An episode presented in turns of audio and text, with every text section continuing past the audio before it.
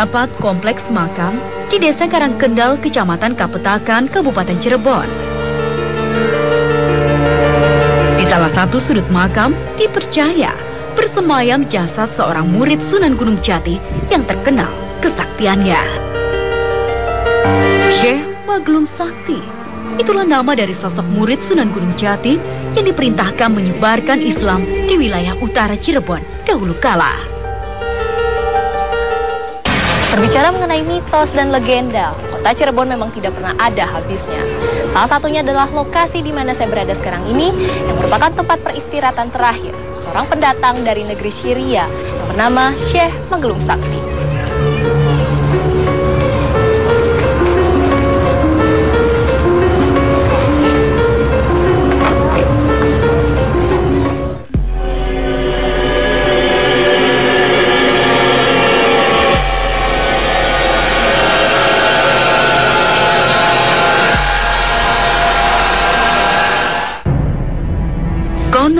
Syekh Maglung Sakti memiliki nama asli Syarif Syam.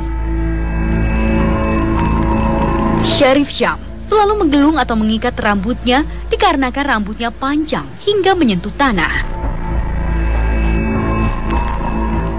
Tak ada seorang pun yang mampu memotong rambutnya kala itu. Sampai akhirnya ia pun bernazar, siapa pun yang mampu memotong rambutnya, maka ia bersedia untuk menjadi muridnya. Berdasarkan petunjuk yang ia dapat, akhirnya Syekh Magelung Sakti tiba di Cirebon. Singkat cerita, ia bertemu dengan Kanjeng Sunan Gunung Jati yang mampu memotong rambutnya. Syekh Magelung Sakti pun menepati janjinya dan ia pun menjadi murid Sunan Gunung Jati. Tempat di mana rambut Syekh Magelung Sakti berhasil dipotong kemudian dikenal dengan nama Jalan Karanggetas. Ada mitos yang mengatakan siapa pun orang yang memiliki pangkat atau jabatan tinggi jika melewati Jalan Karanggetas ini maka pangkatnya akan turun atau hilang jabatannya. Wallahu alam. Saya pun mencoba mencari informasi tentang Syekh Magelung Sakti lewat juru kunci makam. Bapak dengan siapa? Bapak Satori, Di kompleks makam ini terdapat beberapa peninggalan. Di antaranya adalah padasan keramat yang digunakan sebagai tempat berwudu.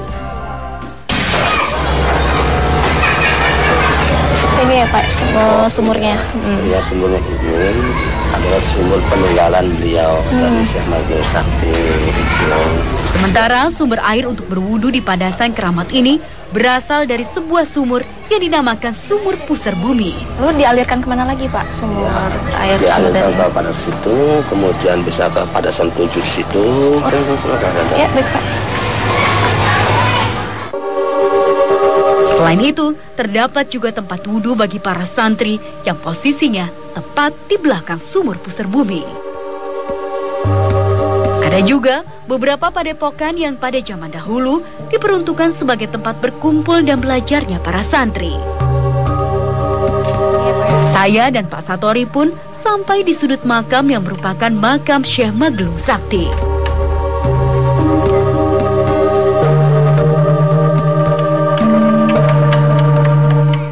Ya Pak, sekarang kita sudah berada di dalam makam Syekh Magelung Sakti ini sendiri. Bapak bisa diceritakan mengenai sejarahnya beliau ini seperti apa Pak? Iya.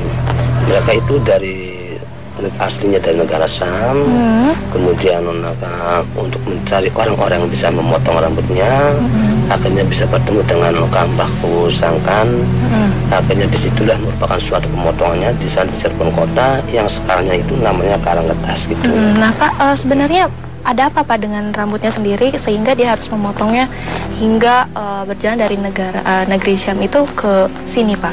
Karena kemungkinan dari sana dari negara Syam itu maka nggak ada orang yang bisa memutus rambutnya beliau. Hmm. Akhirnya beliau sebagai jadi muridnya sebagai lokapit kemudian diutus ke sini ke daerah Cirebon Utara.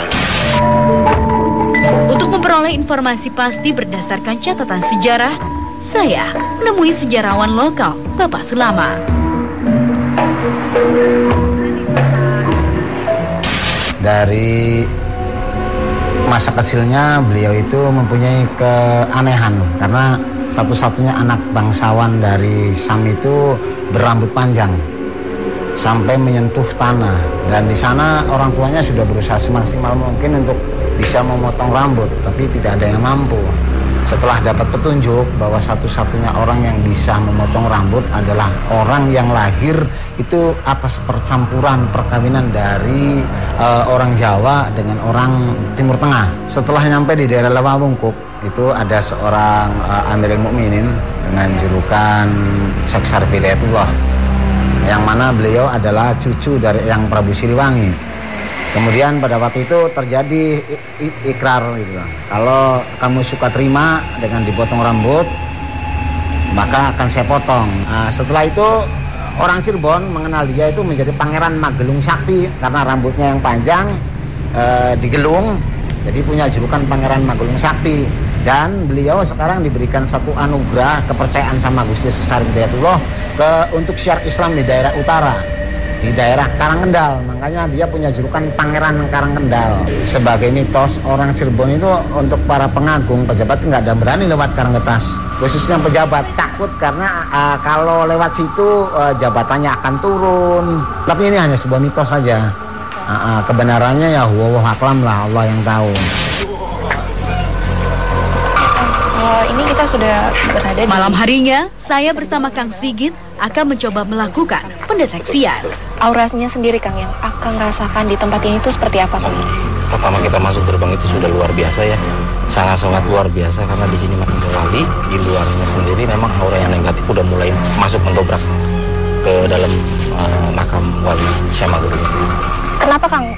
Ini kan maksudnya bisa dibilang ini tempat yang suci ya Kang ya. Uh, ini juga dikeramatkan juga dan ini uh, makam seorang tokoh yang memang uh, auranya juga bukan yang negatif seperti itu. Tapi kenapa Kang lalu akan mengatakan di sini auranya negatif? Jadi gini, uh, di mana ada makam wali Allah, di situ ada positif, di situ pun pasti ada yang negatif. Jadi memang uh, makhluk jin itu ada yang sebagian memang menyesatkan di mana di terdapat di makam para wali-wali tersendiri. Gitu. Sosoknya ada tidak Kang oh, yang mungkin kita terlihat? Lihat, kita coba lihat lebih ke dalam. Ya, ah, di sini uh, kita melihat sosok uh, santri dari Syekh Magelung kalau kita lihat ini ini seperti seperti langgar ya langgar langgar tuh jadi uh, musola zaman dulu lah istilahnya musola kalau sekarang itu seperti langgar ini di sini posisinya tadi ada sesuatu yang jatuh ya dari atas. Hmm? itu ke bawah. Tadi uh, terus juga tadi pas begitu masuk ini uh, sampai sekarang saya masih kayak merasakan mual ini gitu, sebenarnya kalau kita bicara masalah itu ya tadi ini Allah.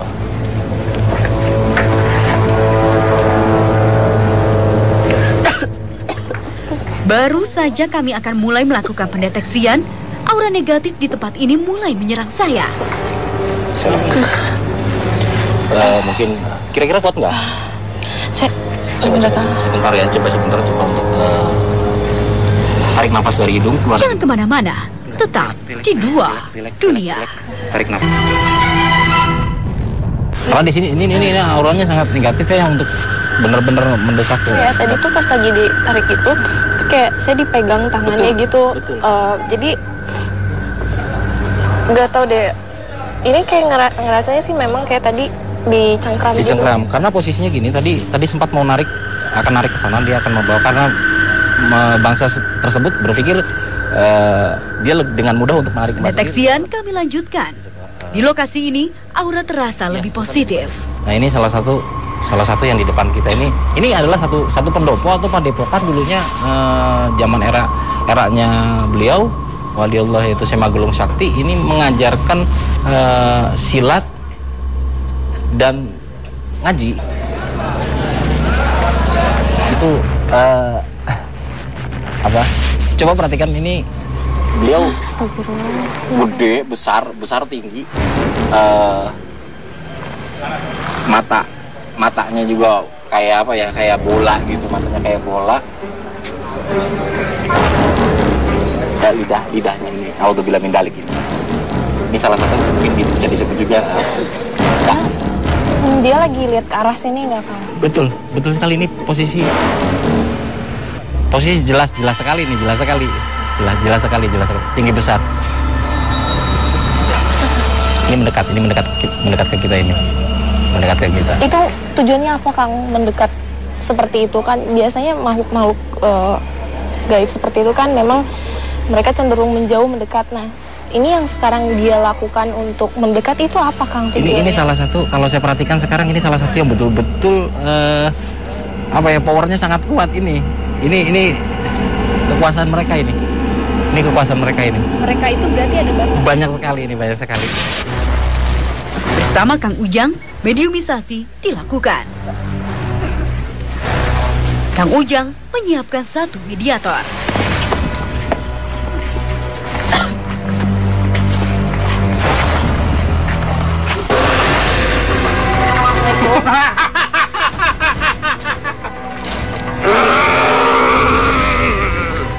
Assalamualaikum.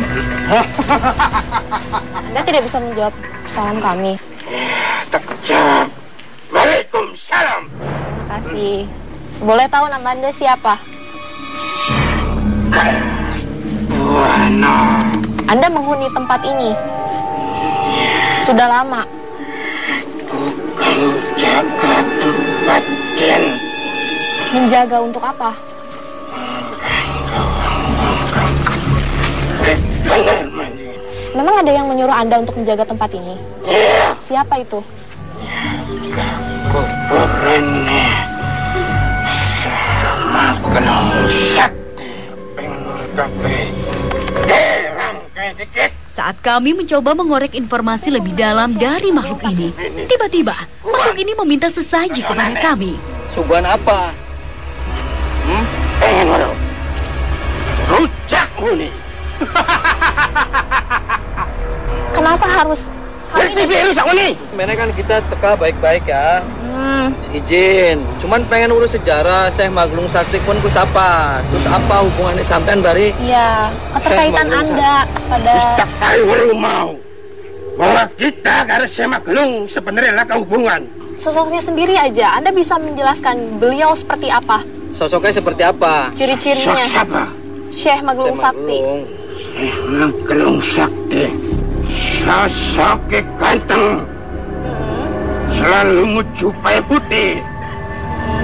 Raya putih. Rambutnya waktu dulu teka menik.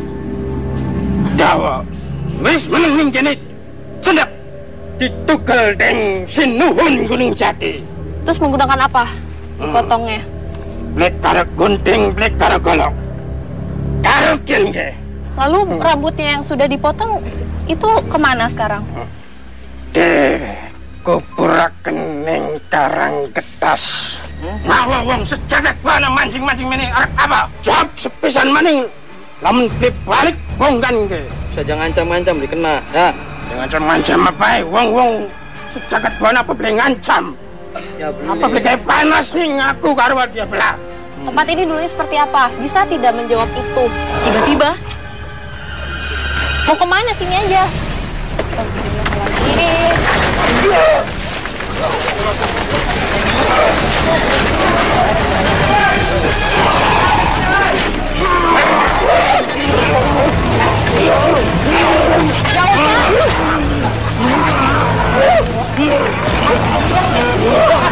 Oh,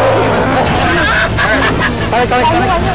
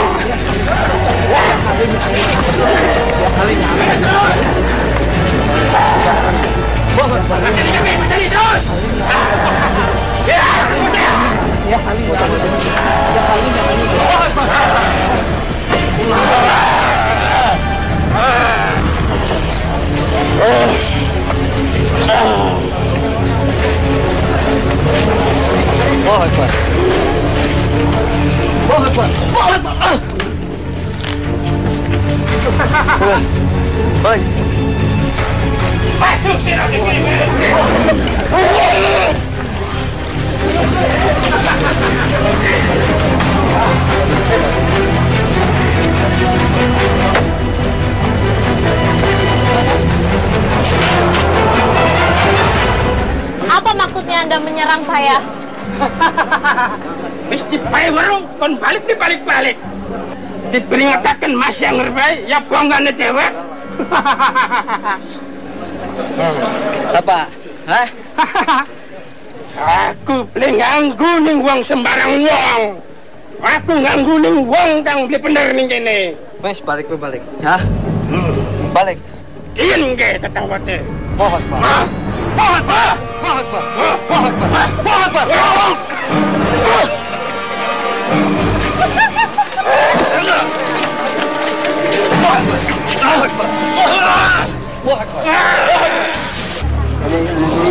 Satu mediator lain sudah tidak sadarkan diri. Tiba-tiba eh, ada satu satu penonton yang sudah sepertinya dia kerasukan lagi dan membawa batu nisan dan sekarang men- menuju ke arah makam dari Syekh Magelung Sakti ini sendiri. Dia mulai berjalan ke arah makam Syekh Magelung Sakti. Siapa sebenarnya makhluk ini?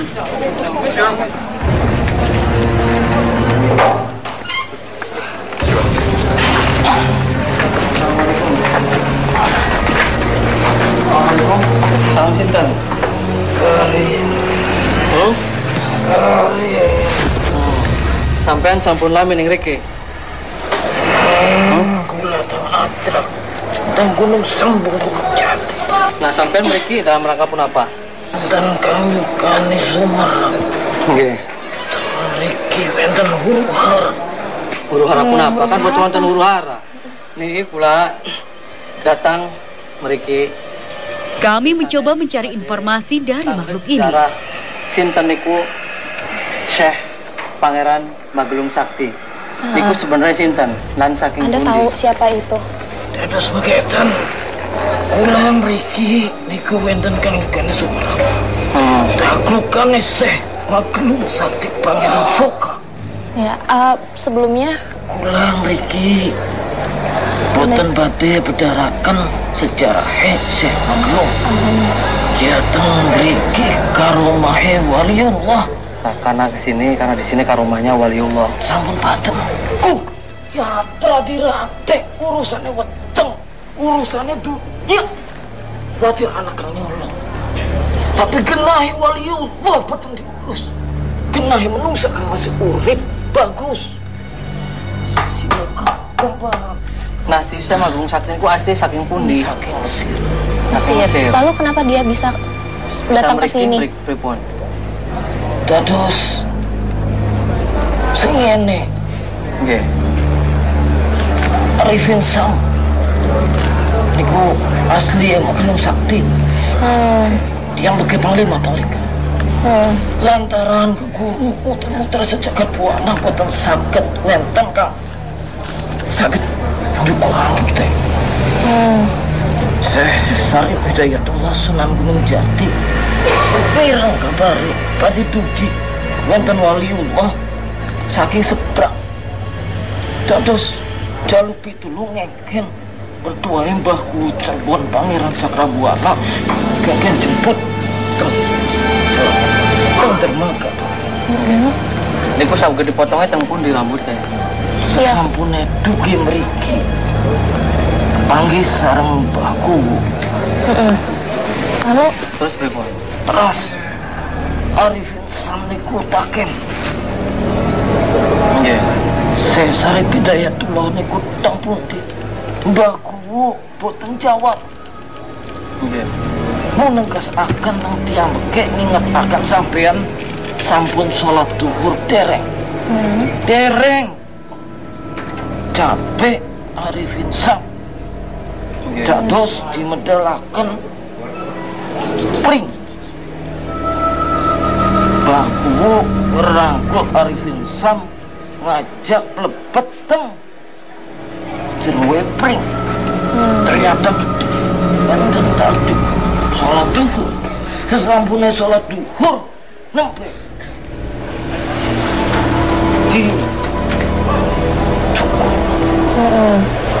lalu di kemanakan eh, rambutnya beliau? cepat dasar mbakku terus dimakan-makan Koten. Nah, Arifin Sam niku Teng baku teng Sunan Gunung Jati Kang Motong. Teng baku. Hmm. Oke, terus penasarannya pripun? Penasaran karena saged nyukur rambut teh gampang cari mawon. Oke. Akhirnya baku medal langsung kesah peta rambut teh dikejar sarang Arifin Sam. Boten sanggup nandingi kekuatan yang baku. Koten. Nah, teng riki sing ngene kegiatannya apa mawon teng daerah niki sing apa gada santri nyebaran Iya. Islam, Leres, sawah leres, padepokan, leres, wonten padepokan kangge nyebaraken Islam. ngajarakennya apa mawon teng Caranya seperti apa? Ngajaraken tauhid Allah. Matur suwun nggih atas Terima informasinya. kasih atas Kula informasinya. langsung. Nggih, nggih, nggih. Iya. Mangga. Assalamualaikum.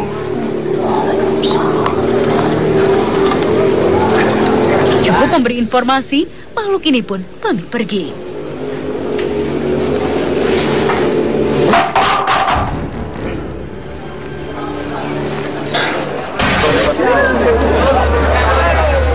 Saatnya Kang Ujang menyiapkan rekam pelukis kami yang akan coba menggambarkan sesuatu tentang tempat ini. Jangan ke mana-mana, tetap di dua dunia.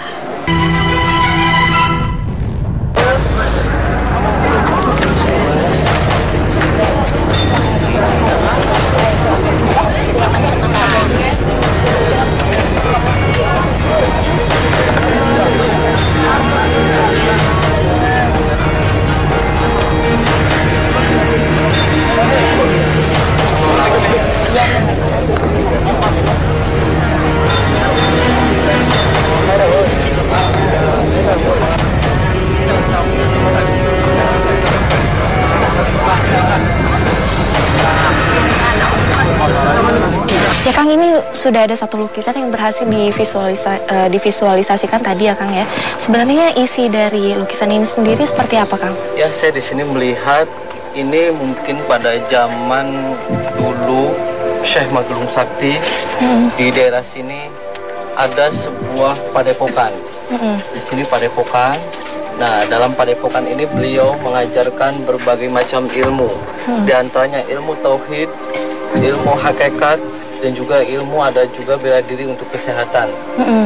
Nah, dalam padepokan ini, di sini saya melihat ada sesosok ular yang melingkari padepokan ini.